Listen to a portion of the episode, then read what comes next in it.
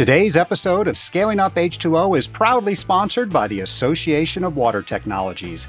AWT has been the backbone of the water treatment industry for over 35 years. AWT is your place to learn more about water treatment with opportunities such as wastewater training, sales training, basic water treatment training, and technical training. AWT's publication, The Analyst, provides tips, tricks, and new technologies to help you enhance your water treatment programs. To find out more about AWT or become a member, go to AWT.org.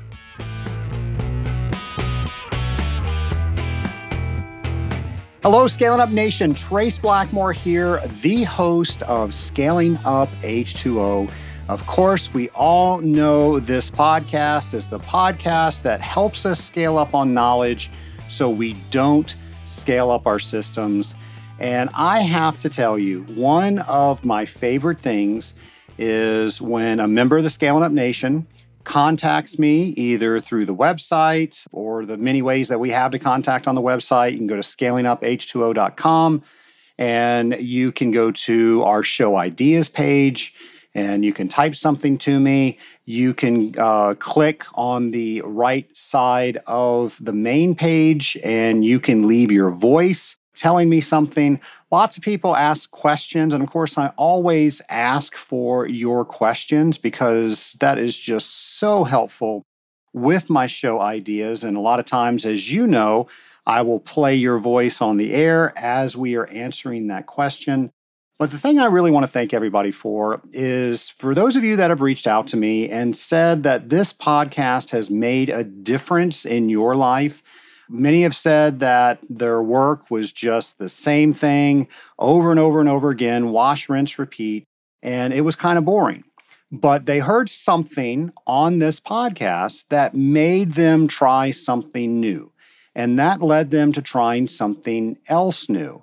And several of those people have written in to tell me because they're trying new things, it has just breathed new life into their career. And maybe before it wasn't a career, maybe it was a job before, and now it has become a career.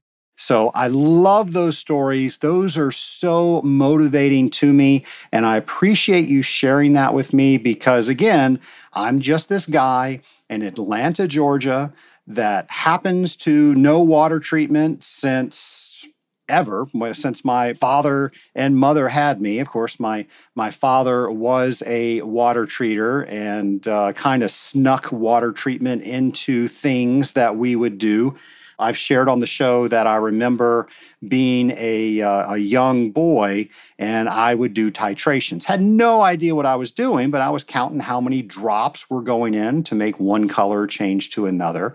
And, and from that, eventually, I became to love this industry and I started this podcast. Well, I started this podcast to raise the bar in the water treatment industry and again, I'm just in Atlanta, Georgia, behind this microphone, and I don't know if that bar is getting raised unless you tell me.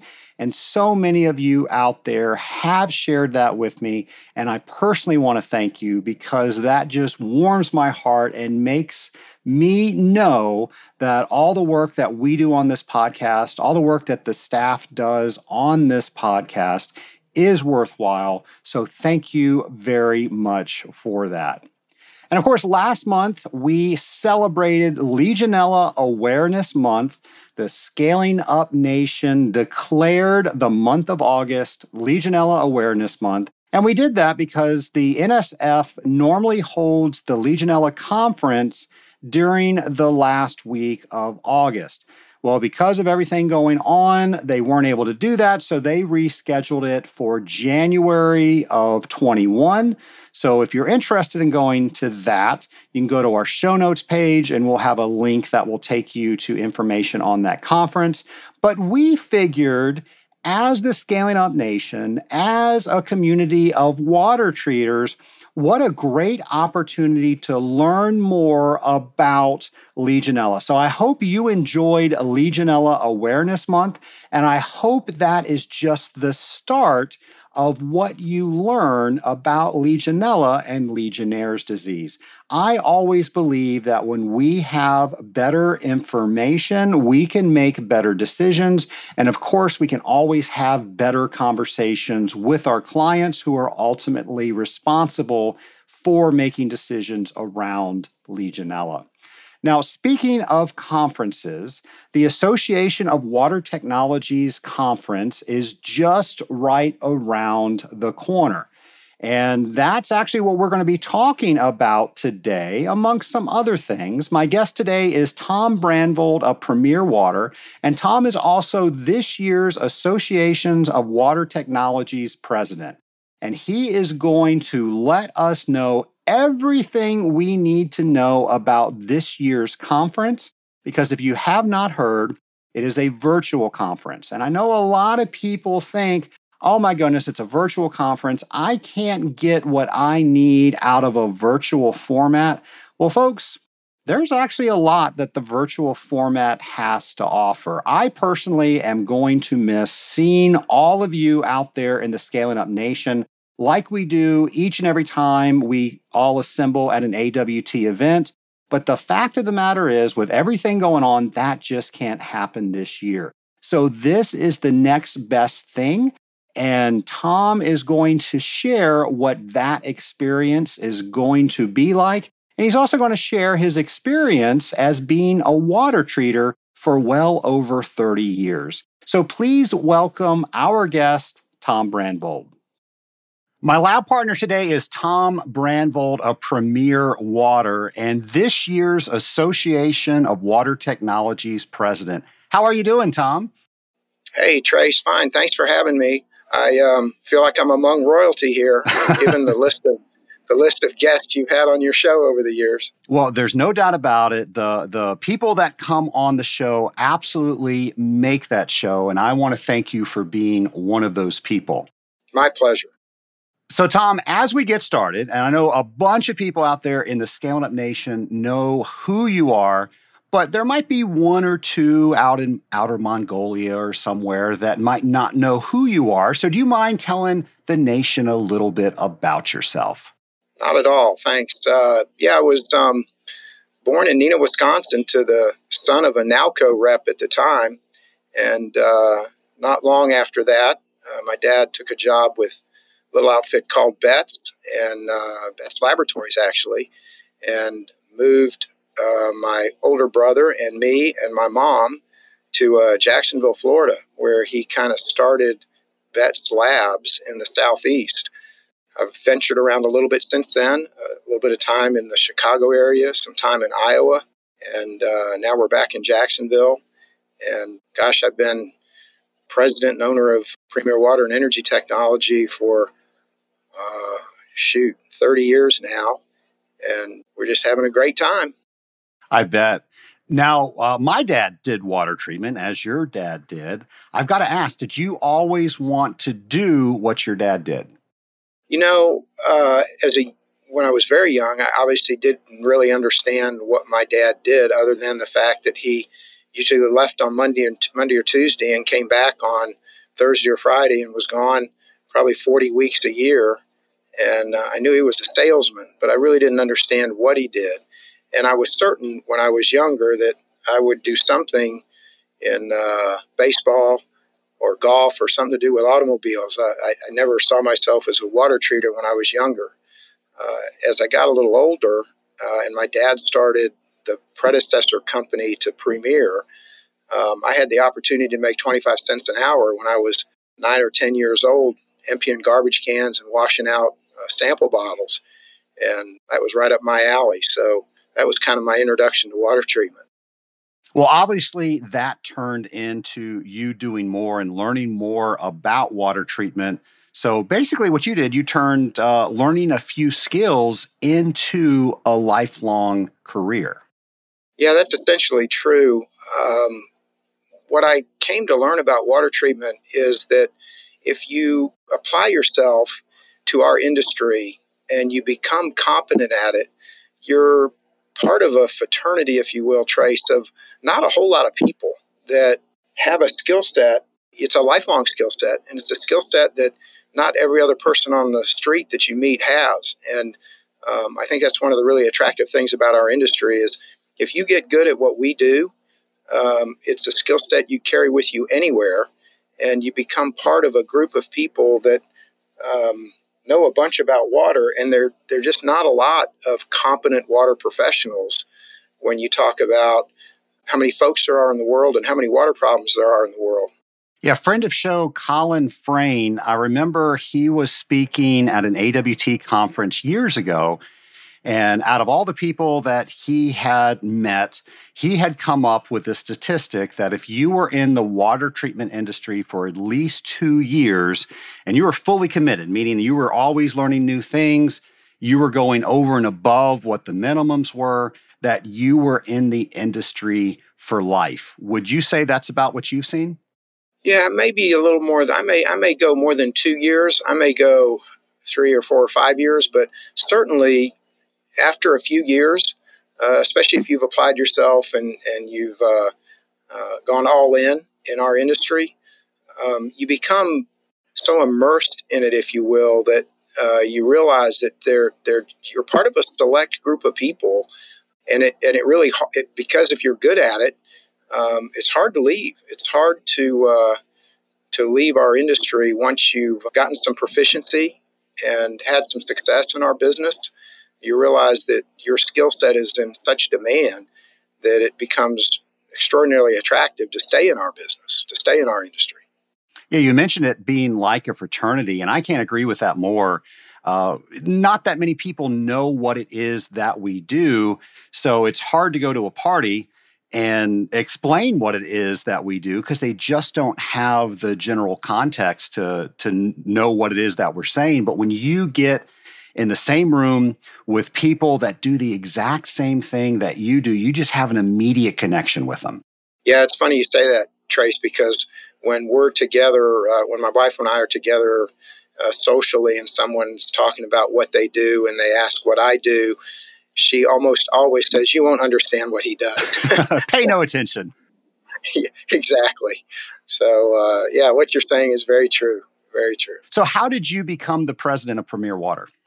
When I was 16, I started um, servicing a group of accounts that uh, not overly sophisticated, closed chilled and hot water loops and things. But when I could drive, I started to uh, have responsibility for a book of business for my dad's company. And then that book of business grew and that responsibility grew. And I ended up working through college and, and having a, a sales and service territory that I took care of. In uh, kind of the mid 80s, I made an offer to my dad to free him up to do some of the other things that he wanted to do. And I bought his partner out and bought him into a minority position and, and started the, our new company, Premier Water and Energy Technology. That was 1986. My dad continued to work for us as a sales rep, which is what he really liked. Uh, Trace, you and I would be so lucky as to have my dad's gig the last 10 or 15 years he worked uh, because he had no responsibility. He took care of his buddies and their accounts, and uh, he and my mom were able to travel, and it was just a great gig for him, and it was good for us as well. So that's kind of how I ended up owning Premier Water. So, as the president of Premier Water, what's your day to day like? Gosh, that's a great question as we've been blessed and fortunate enough to grow over the years, I find that more and more of my time is involved in, in personnel issues and financial issues. And if I had to kind of segment my day, I would say it's not uncommon for 85%, 80, 85% of my time to be involved in those things. But it seems like every day there's a technical component where I'm helping a customer or helping one of our team with a unique technical issue. I get involved in some product development things, and then there's always the oddball administrative thing that I, I get involved in. But I'd say at this point, way more than I want to admit is involved in, in personnel and finance. And a lot of that trace is involved just strategically on, you know, what we need to do to be in a really good position a year from now or two years from now or three years from now. So my, my role has become more and more uh, strategic and less and less execution based, if that makes sense. I, I, imagine you've experienced some of the same. Yeah, it's definitely different when you go from working in the in the field, uh, servicing your own accounts to to running your own business, and uh, and you learn very quickly the job that you love, going out there talking with customers, running pinks and blues, diagnosing issues you know it's almost selfish when you're out there doing that yourself.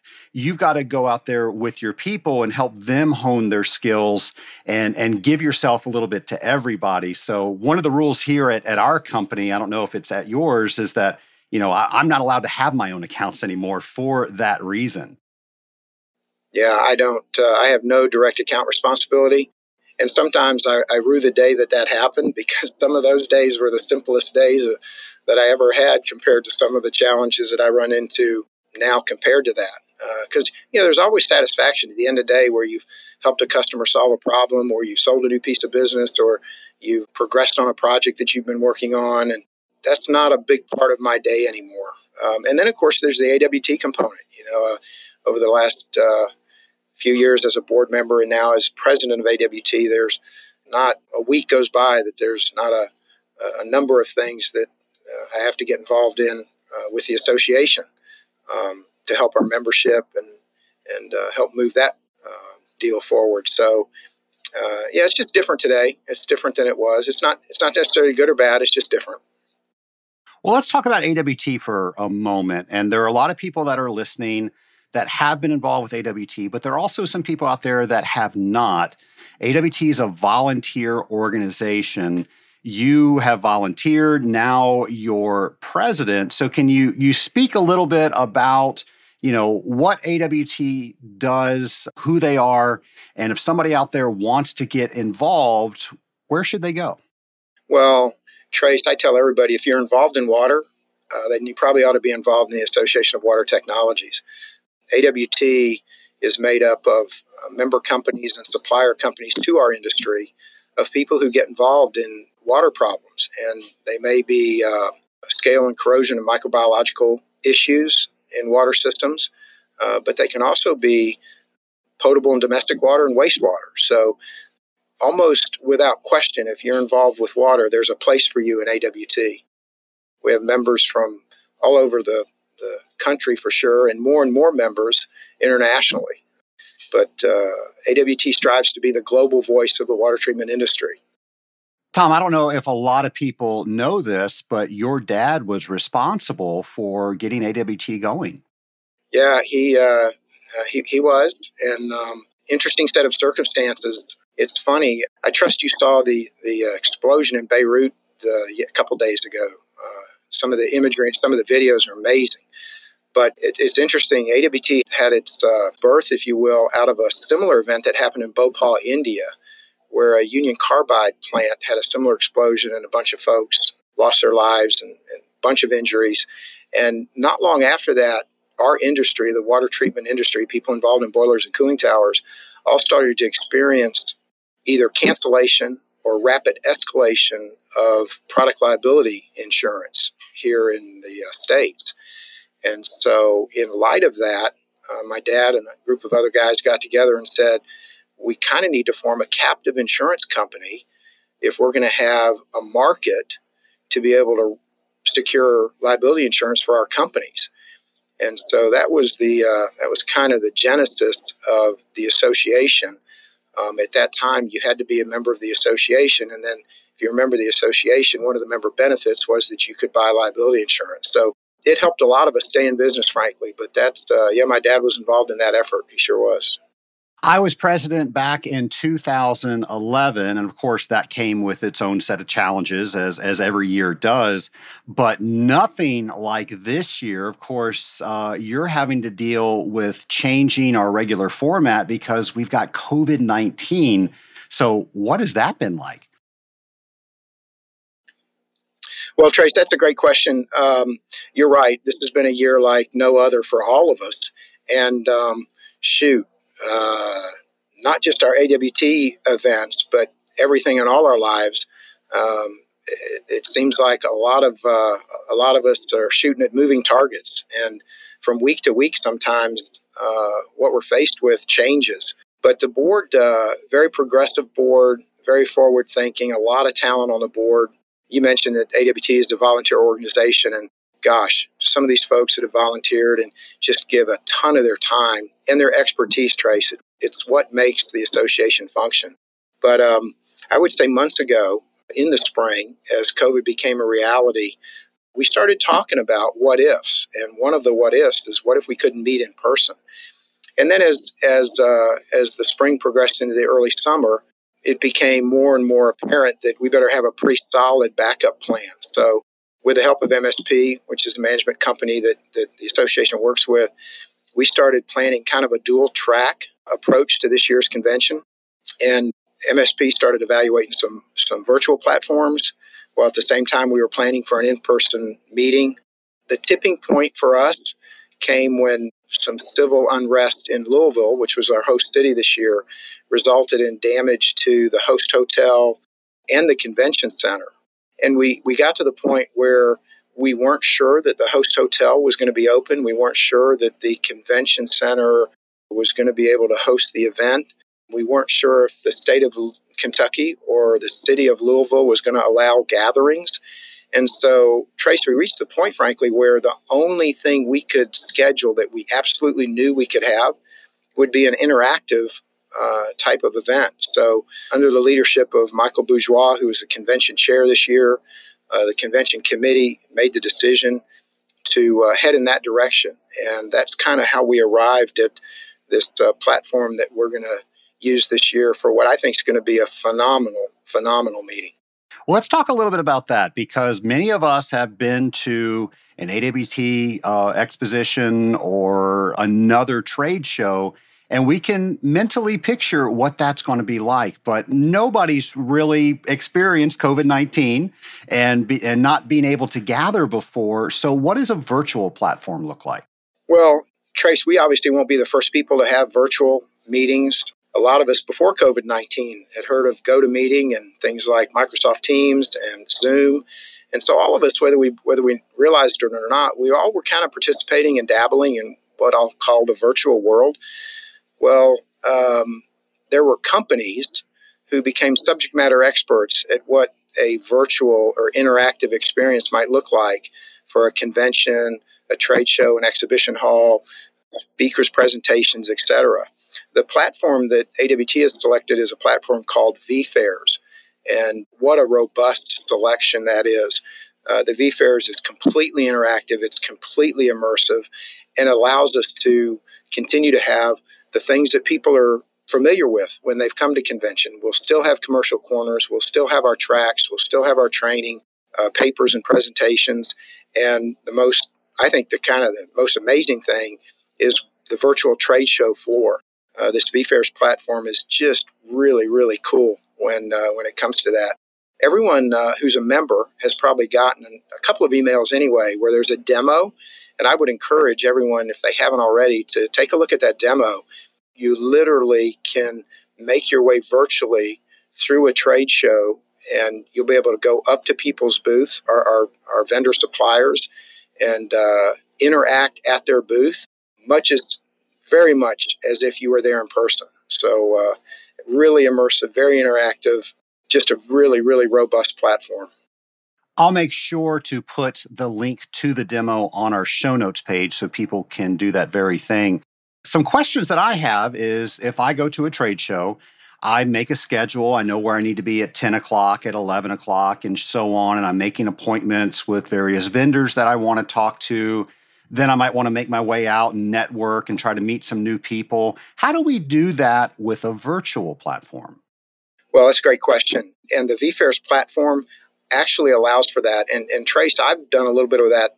I mean, I probably worked the convention, if you will, the same way you do in person. And in looking at the vFairs platform and what we're going to offer membership this year, I think it actually will be more efficient than being there in person. Uh, I certainly don't discount the value of being in person and look forward to next year being in Providence, Rhode Island for the for the in-person event. But I am looking forward to being able to this year actually scheduling a time at a booth. Trace, I don't know if you've ever experienced going up to a booth where you have a, a, certain amount of time and you need to visit with three people at three different booths about some business regarding your uh, company.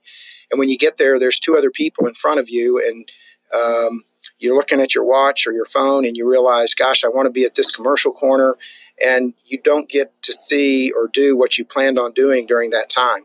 Well, with this vFairs platform, you can literally make an appointment to interact with somebody at their booth. So if you needed to see the folks at Radical Polymers, you could make an appointment with Chelsea Standish or with Mike. And at a specific time, you could either interact with them via Zoom, via a chat. Gosh, you could even, I suppose, FaceTime on your phone. Uh, so that's going to be more efficient. I think that is more efficient for all of us because uh, uh, I'm like you. During those convention days, they're very busy, and there's things I don't want to miss. And so, being able to schedule time when I can encounter folks at their booths is going to be a super efficient way to do it compared to kind of what I've experienced in the past. I'm looking forward to that. Tom, let me ask because one of the great things about going away to a convention is that you're getting out of the office so you can work more on the business and not necessarily be in the business. And let's just be real. You know, we're going to be at our desks, we're going to be looking at our monitors, the phone's going to ring. And a lot of people, they're going to have to take that call. People are going to come into their offices. So let's say I wanted to attend a 10 o'clock presentation, but somebody needs me in my office. I'm not able to make that. So, what are my options? Well, the great thing about the virtual piece is everything will be recorded. So, if you missed a specific time that you wanted to be in a commercial corner or hear a presentation about, um, you know, interpreting applying scale indices, for example, is going to be one of the presentations, and you, you get tied up and you don't make it. One of the one of the great things about the virtual world is that that will be recorded and you'll be able to access that at your convenience. That's a big win compared to being there in person, getting tied up and missing something. And once you've missed it, that's it you can read the paper, but Trace, as you know, it's not the same as uh, hearing the presentation from the presenter. The other neat thing is uh, this is going to be an interactive event. So, just as if you were in the room with a speaker, this vFairs platform will allow you to live chat and ask questions. Just as you know, we frequently have Q and A after uh, a presentation. That won't be any different. You'll be able to live chat and ask questions of the speaker. There'll be a moderator, just as there is um, in the room live. That moderator will relay questions, and uh, you'll get your answers just as if you were in the room. So, again, this vFairs platform is very robust. I think people, this is not going to be uh, sitting on a Zoom call or watching a webinar. Uh, think think way more interactive than that. Let's shift to the people that are going to be exhibiting. They're used to having a booth where uh, they can usher people into the booth and show them the wares that they have for the show. How are they going to be able to do that this year? So here's the great thing about the interactive trade show portion or exhibit hall portion of this platform. Vendors are being able to customize their booth. They're able to load video content at their booth. So, for example, if you and I walked up to Master's booth, um, we could click on video content where Gary Garcia might be introducing a new test kit or a new product that he has. Uh, they'll be able to, they'll have a literature section where you'll be able to click on literature about product.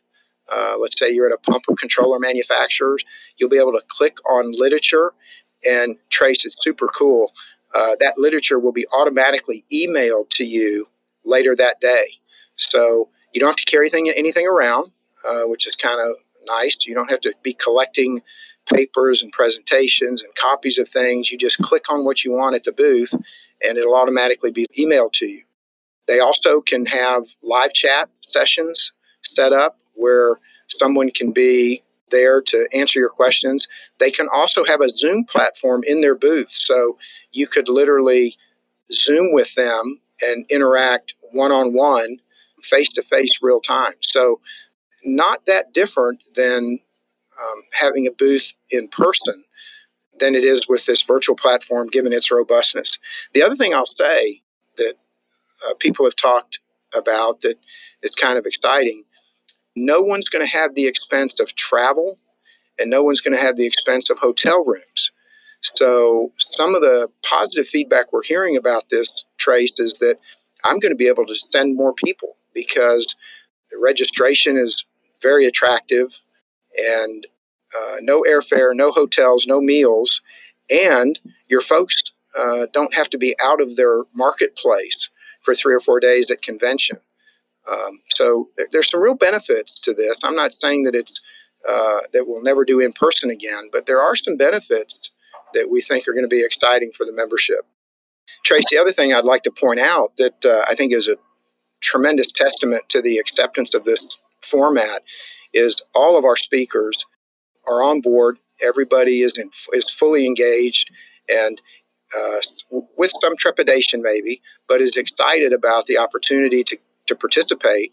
Uh, all of our speakers are going to be presenting uh, the robust lineup of papers and presentations that everybody's used to at an AWT meeting. will be there just as they always have, and uh, we're excited about that. Uh, it's going to be a, a really, really great, really, really great show. What are the registration fees this year? So, from a, any given company, for the first two registrants, it's $420. And then everyone after that is $150. So, in the past, you'll recall that frequently that registration is $600 for a person in to come to the convention. Um, on top of that, you have airfare and hotel room.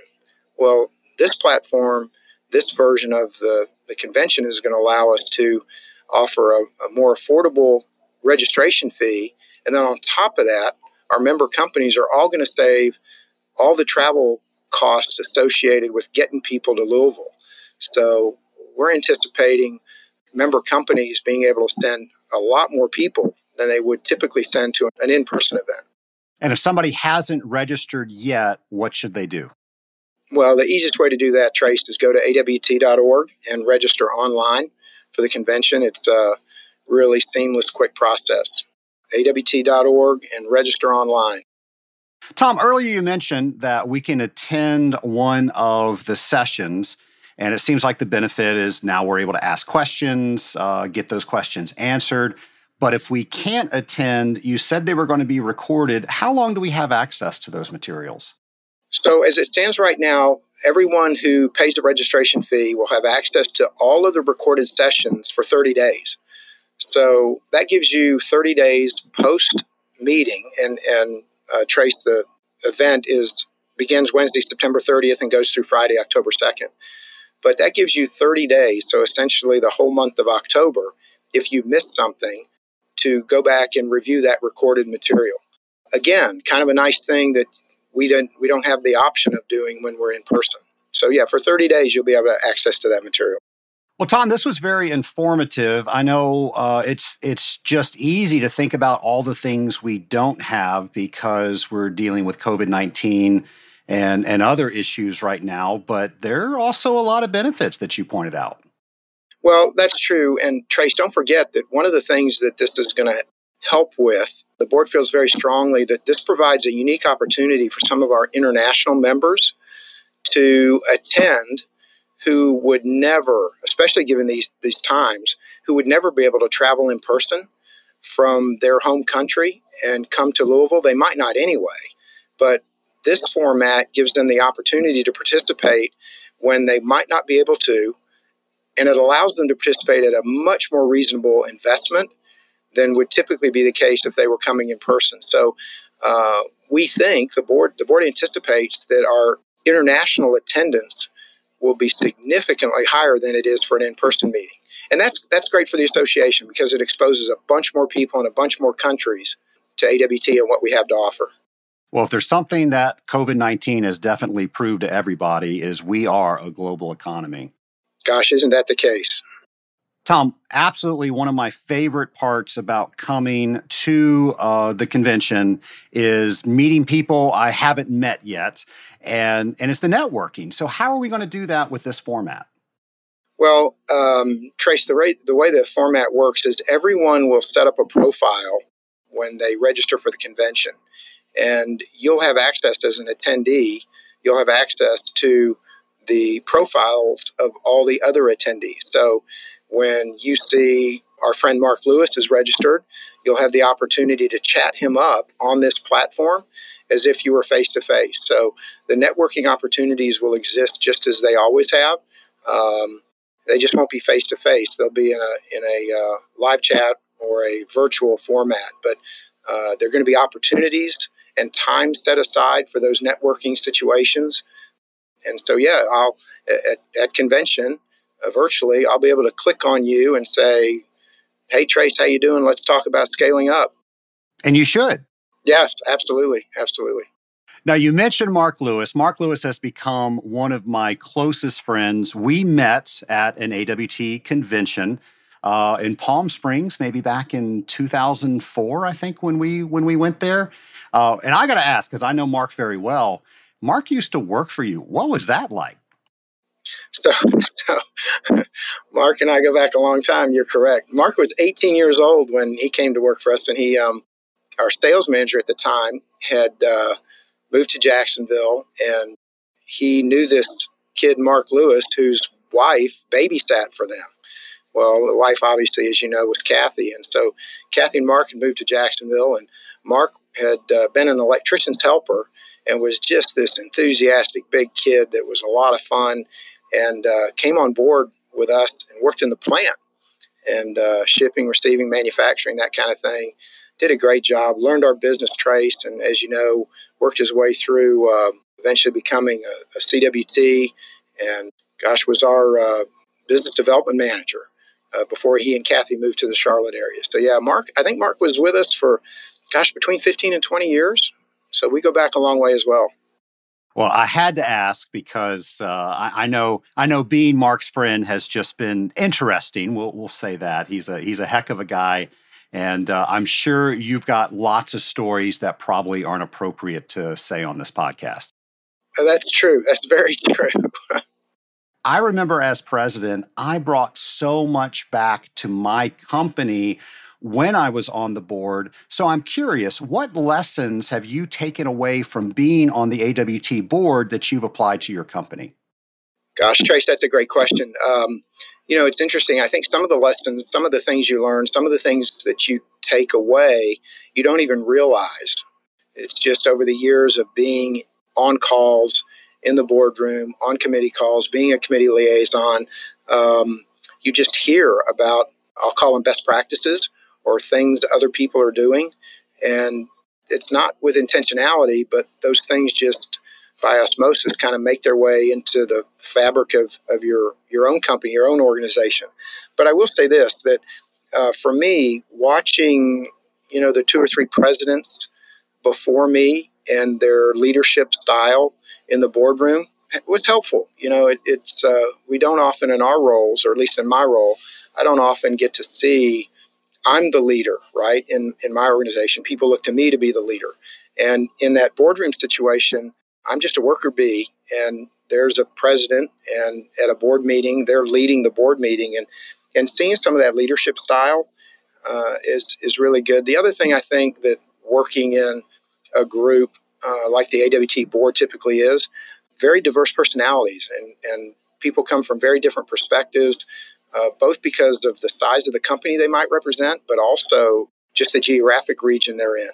And so I think that there's some excellent takeaways, uh, both in, in leadership style and and learning how to work with those diverse personalities in a in a setting like that. Tom, you've been in water treatment for quite a while. What's one of the funniest stories you have in water treatment? Well, I have a lot of funny stories that just kind of like the Mark Lewis comment wouldn't be appropriate for your show. Your uh, your show would be canceled if I told you some of them. But um, one that I can tell you that I always just kind of chuckle about. We had a sales rep that was known to kind of try to slip things in on his expense account from time to time. And uh, our controller, who approved expenses, would come to me from time to time with something strange, and uh, we'd, we'd get it worked out. Well, there was a there was a twelve hundred dollar dinner at a very fancy restaurant on this person's expenses one month, and I called this person and I said, Hey, what's up with this dinner? And he said, Well, the dinner wasn't that expensive. It was the bottle of wine. We had an $800 bottle of wine. And I, I said something like, Wow. And I said, What was the occasion? And he said, Well, uh, we sold a new account, and the production manager and his wife, and me and my wife went out for dinner. and we were celebrating. And I said, Well, yeah, I, I guess you will. And I said, I hope that bottle of wine was really good because a company can't pay for that. We're not we're not going to pay for that. And um, uh, the funny part of that story, Trace, obviously, is it is funny that somebody tried to put an $800 bottle of wine on their expenses. But the funniest part was when I inquired about the account, I said, How big was this account? And our sales rep said, Well, Tom, it's going to be $1,400 a year by the time we get it up and going. so it was just mind boggling. That left me speechless. That left me more speechless than the $800 bottle of wine. Wow. Well, I guess that's the way you get your commission up front. It was crazy. It was crazy. I remember when I worked for another company, uh, one of my sales reps turned in expense reports. And uh, I don't know how I noticed this, but uh, he went to Waffle House a lot.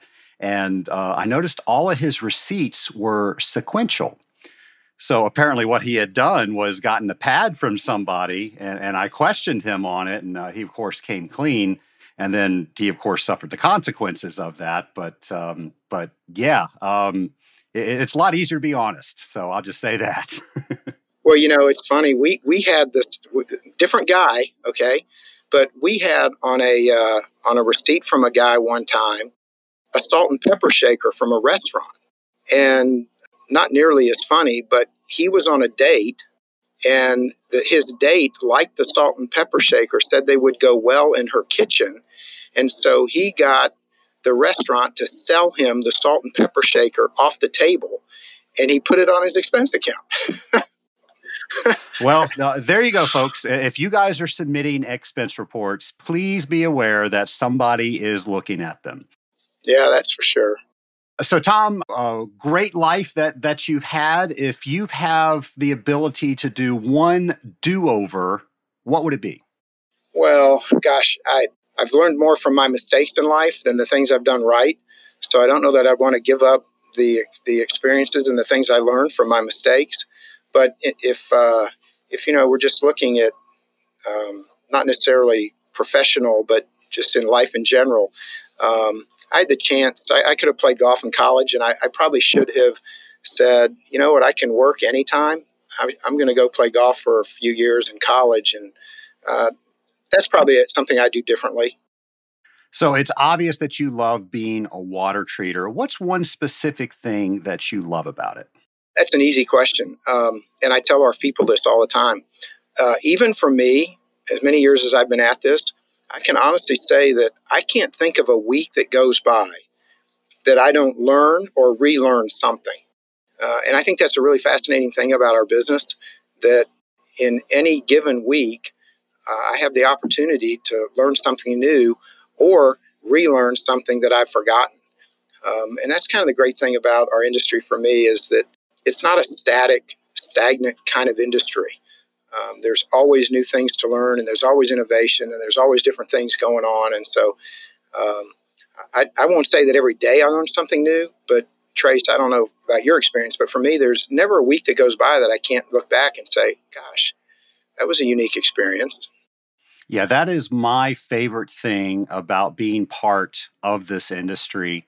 Uh, I've seen so many things ma- be made uh, that I wouldn't have had the opportunity before. I've gotten knowledge from people that are just proud of producing the product that they do, and they give me personal tours. And then, of course, you know, being involved with the association, knowing people like yourself, and finding a problem and not knowing what the solution is and using that network and learning something new from that. And then, of course, spend something else that we learn. Yeah, this is definitely an industry that uh, that allows us to to learn something new every single day. Yeah, I couldn't agree more. Tom, and there's no doubt about it, being a water treater is a difficult profession. Uh, we've really got to be on our toes. We got to stay up on new information. We got to make sure our customers understand something that they don't inherently understand. But when you own a water treatment business, that becomes even harder. So, my question is uh, what do you want somebody to know that works for somebody that owns a water treatment business that might help them understand a little bit more about the person who's sitting in the president's chair? Well, I don't know, Trace. That's hard to distill that into one single thing. But uh, what comes to mind re- very quickly, especially in our industry, is uh, how burdensome regulations can be, whether it's uh, environmental regulations or just DOT regulations or OSHA regulations. But just staying compliant with regulations, and then on top of that, are kind of or tied to it are just the cost of licenses and fees and things that you have to do to be able to operate all that stuff can be really burdensome to keep up with, both from a time perspective and a financial perspective. I think a, couple other things. Um, it's it's really important. I don't think people always realize this, but it's really important for a company to be profitable. If a company isn't profitable, they can't reinvest in their business, and if they can't reinvest in their business, they can't reinvest in their people. Um, and certainly, the right people are the key to any of our business, not just water treatment businesses, but in any business, you have a successful company, you've got great people. And I know that's the case at Premier, that the people are what make us tick, uh, makes our, our machine run. Um, and then, uh, you know, the, the, the, necessity of making a profit is really critical. And I'm, not sure people always realize that. And then I guess the last thing is the importance of culture. Um, and and i am sure from where you sit that, you know, you realize that you have to cast culture uh, for your company. And um, uh, that's something we're always trying to do better at Premier. And I think some of that burden falls on people like you and me that that culture is really important. And if you don't own if you don't if you don't own the business, you don't realize how important that is. Tom, you've seen a lot of things in your water treatment career. What's something you just want water treaters to stop doing? Well, gosh, where our competitors are concerned, I don't want to tell you that because if they're listening as part of scaling up nation, they're going to stop doing it. And, and sometimes we, we're able to take business from them because they're doing things. But I guess one of the mistakes I see a lot in our industry is, is over promising, creating an expectation with a customer that's not realistic.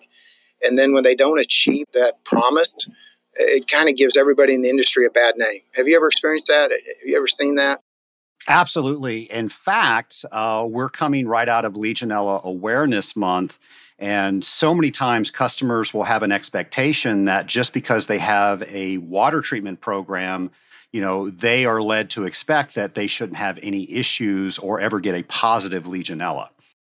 That's a great example. That's a great example.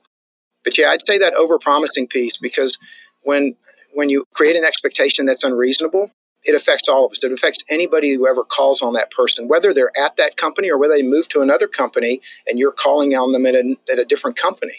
If we all did a better job of outlining the expectation, in other words, what's the uh, what's the destination of this investment they're going to make in water treatment, and then we met that expectation or exceeded that, I think it would help the industry a lot.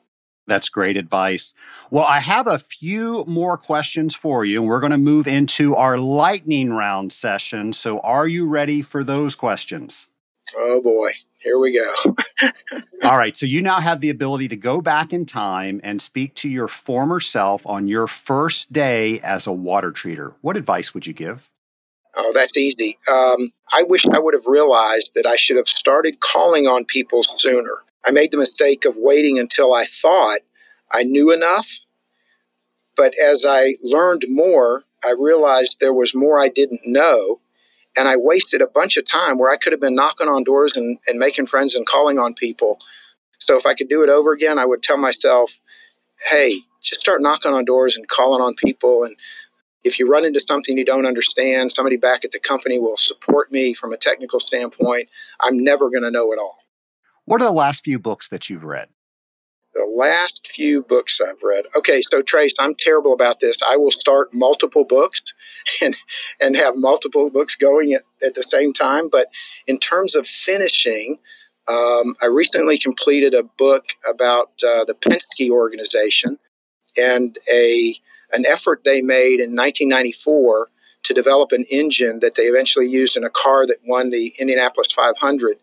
And uh, it was a collaborative effort where they they uh, saw a loophole in the rules, and the book talked about how they um, took advantage of that loophole and how many people had to collaborate, kind of in secret, to make this come together for them to be successful. I, I thought it was a, a fascinating piece on uh, just collaboration and bringing together multiple skill sets to make uh, to accomplish a goal. The other thing, uh, let's see, Gordon Murray has a book, actually a two volume set uh, called One Formula. That uh, Gordon Murray is a car designer. Um, and uh, race car and street cars. He worked for a little outfit called McLaren that you might have heard of. Yeah. So, anyway, very fascinating. He covers his life starting in South Africa and then moving to Europe and being involved in race teams and production car efforts. Uh, kind of a biographical piece, which is fascinating. And then I guess the third one I'll tell you about is I'm reading a book called Scandalous Witness. And it's a book that looks at what maybe what a Christian witness would look like today, absent the politicalization of Christianity that has occurred. Uh, so those are kind of that, those are my most recent reads. I have to say, I have always been jealous of people that can read multiple books at the same time. I can't keep them straight if I try to do that. So it's a bad habit. I wish I did. I wish I didn't, but I'll uh, someone will give me a book or tell me about a book before I finish the another book, and I'll get that book and I'll start that. It, I, it's just a terrible habit. I apologize. Don't. I would recommend you not do it. Don't get started trying to do it. Learn from your mistakes. Yeah, exactly. There's no doubt about it. Hollywood is going to hear this interview and they are going to start writing a script about Tom Brandvold's life. Who do they hire to play you in the movie? Um, okay, so I got to tell you, I, I cheated on this um, you and I talked about this, and so I asked a couple people here at the office that I work with, and one said uh, Keanu Reeves, and another one said uh, Jon Hamm. So uh, you tell me, who do you think would be a better choice? well, I guess I'd have to ask that person: Is that the Keanu Reeves that was in Bill and Ted's, or is that the Keanu Reeves that was later in the the Devil's Advocate? So, so we got we got to figure out which genre of film that we were in. Yeah, they mentioned the Matrix, so I, I don't know. All right, all right. So uh, hard to believe, but my last question. So now you have the ability to speak with anybody throughout history. Who would it be with and why? Gosh, anybody ever? Anybody ever? Well, uh, not just in light of our current situation with this social unrest and COVID and everything else going on, but you know, if I had the chance, I'd love to chat to that chat with that Jesus of Nazareth guy. Um, I think it'd be uh, fascinating to get his take on a few of the things that are going on, and I have some questions that uh, I think that he could answer that maybe no one else could. Right, right. He definitely does have a unique perspective. Yeah, for sure. Well, Tom, this has been a, a great interview. Uh, learned a lot about you, uh, learned numerous reasons why we need to go and attend the Association of Water Technologies convention this year. Thank you for all that you do, both with your podcast and and uh, for the association, your prior service. And people may not know it, but um, they need to know how active you continue to be in the association, whether it's uh, when we need a trainer or whether, when we need to bounce things off you uh, just thank you for being such an advocate for our industry and the association. Tom, thanks so much for coming on Scaling Up H2O and sharing so much about your career and, and letting us know what it's going to be like for this year's virtual convention. I also want to thank you for the kind words that you said at the end. That means a lot to me.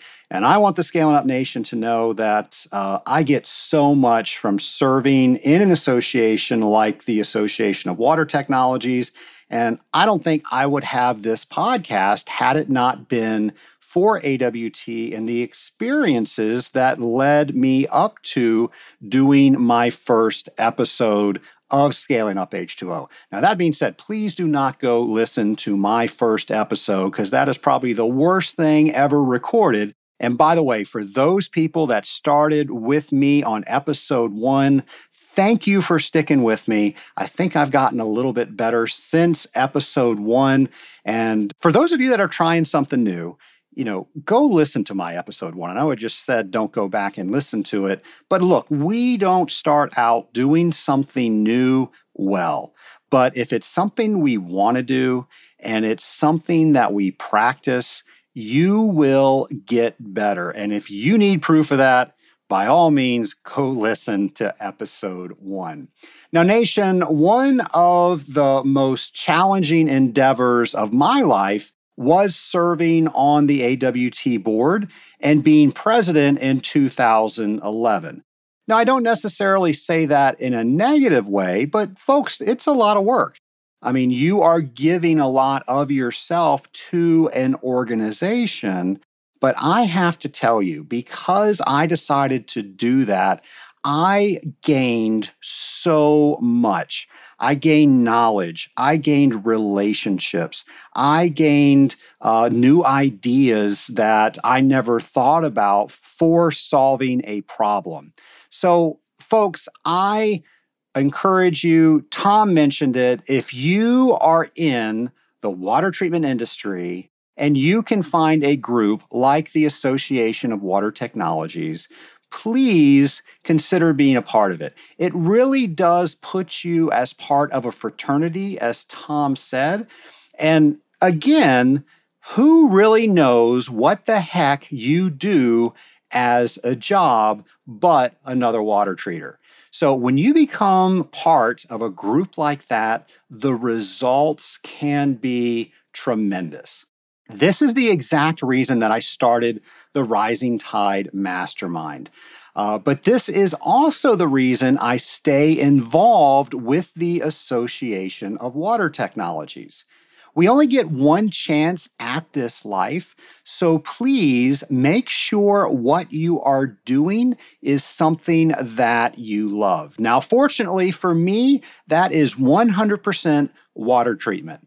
And I hope to share that passion that I have about water treatment on each and every podcast that I bring to you. Tom mentioned that if you want to register for this year's AWT convention, you can simply go to awt.org, click on their convention registrations picture, and it will take you right to that page. Now, if you go to our show notes page, we will send you directly to that convention page. So, either way, it's going to take you to the same spot. But by all means, if you're listening in the car, don't write anything down. I will make sure to have all of that on our show notes. If you're thinking that you're not going to attend or exhibit because this year is virtual, I ask that you reconsider. When you're a member of an organization, you need to support it, and that includes good times and bad. Nobody could predict that COVID 19 was going to happen and all of the things that we're having to do were going to be things that we were going to have to deal with. So the board of the association is doing the best that they can to bring a format to us that's going to be different. Now, different doesn't necessarily mean bad, it just means different. So I urge you that if you are considering not registering for the convention or you're an exhibitor and you're considering not exhibiting at the virtual convention, to please reconsider that because there's so many more tools than what we normally have in person.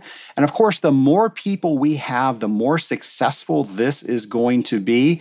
So think about all the other people you're helping have a fantastic experience by you staying involved in this year's convention. Now, I will have on my show notes page the virtual walkthrough that Tom mentioned. So if you're curious what the experience is going to look like, you can go to scalinguph2o.com, go to the show notes, and you can click right on that and you can see what is going on. Now, we are exhibiting as Scaling Up H2O and the Rising Tide Mastermind at the AWT convention this year. Now, we have exhibited in other areas for our primary water treatment company, but we've never done it as a podcast or a mastermind, and we've never done it at AWT. So, not only am I advising all the exhibitors out there to please continue with your regular registrations and exhibit as normal or as normal as we can on this platform. I am putting my money where my mouth is, and I am exhibiting this year. So, by all means, when you go to attend the virtual exhibit hall, please stop by the Scaling Up H2O Rising Tide Mastermind booth And we're going to have some information. Uh, we're creating videos that you are going to be able to watch. So if you're wondering what a typical mastermind call is like, you can view what a call looks like. We've got some testimonies from some of our members, and we're going to try to answer most of your questions.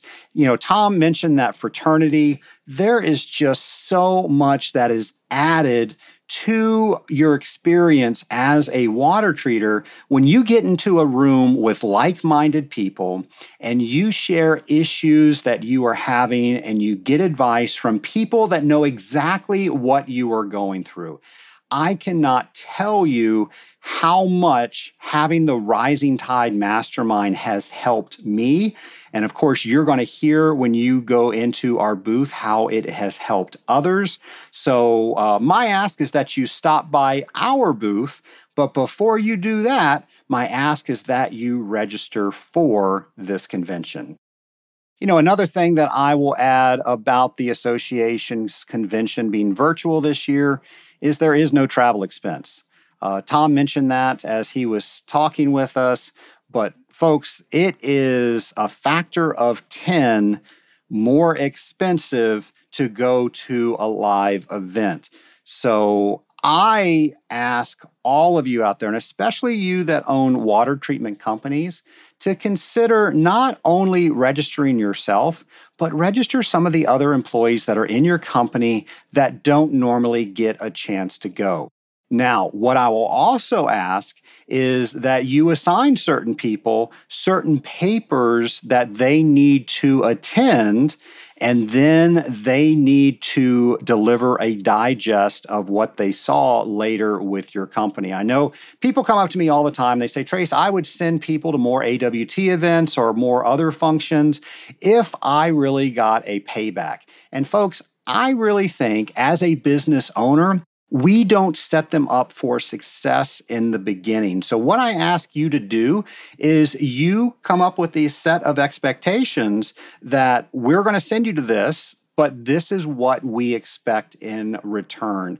And folks, when somebody is sitting through something because they know that they're going to have to deliver a presentation on what they're listening to, you better believe that they're going to be attentive. And folks, it's not all bad for those of you that aren't the boss. You're going to learn even more because that's going to force you to do that.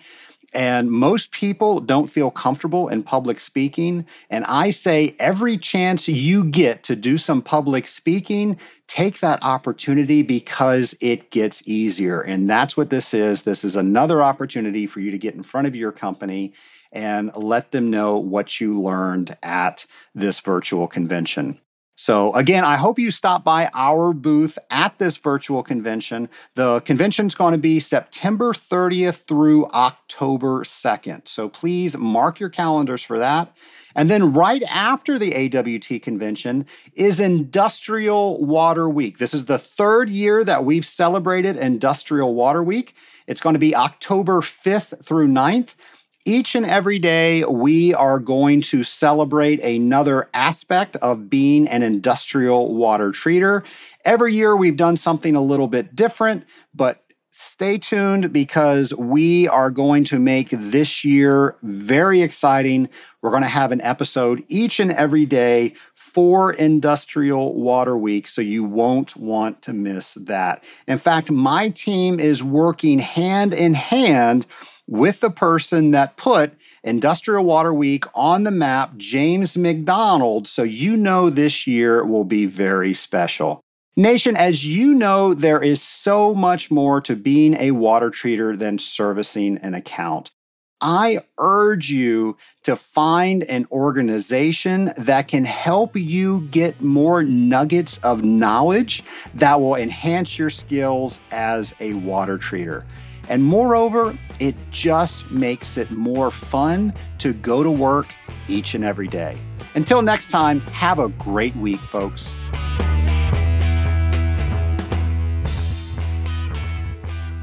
On episode 136, we gave you an inside look at what happens in the Rising Tide Mastermind. Friend of show Mark Lewis was asked why he joined the Rising Tide Mastermind, and here is his reply. When the mastermind group was introduced, I said, Let me get in on this thing. I want to be a part of this. I want to learn how to be more productive and uh, make my days to where I can enjoy my family time and separated from my work time. And so I like what Trace does, and so I said I want to be, I want to do things a lot like Trace. So let me let me figure out what he's doing. So that's why I joined the group. Mark, thanks so much for your comment, and I really appreciate that you like how I handle things and get things done. But I have to fess up. Here's the secret. I've had a lot of help being able to negotiate all of the different tasks that I'm asked to do and make sure that they get done. And that wasn't all me. That was because I decided years ago, almost 10 years ago, to join a mastermind group. And I've been meeting with that group on a regular basis since that time. Now, what we do on that group is the same thing we're doing in the Rising Tide Mastermind. We are helping each other get further faster. We're helping each other with our issues. We're giving each other tools that maybe the other person doesn't have. And we're letting each other ask each other for help. And we're giving help. Folks, that's what a mastermind is all about.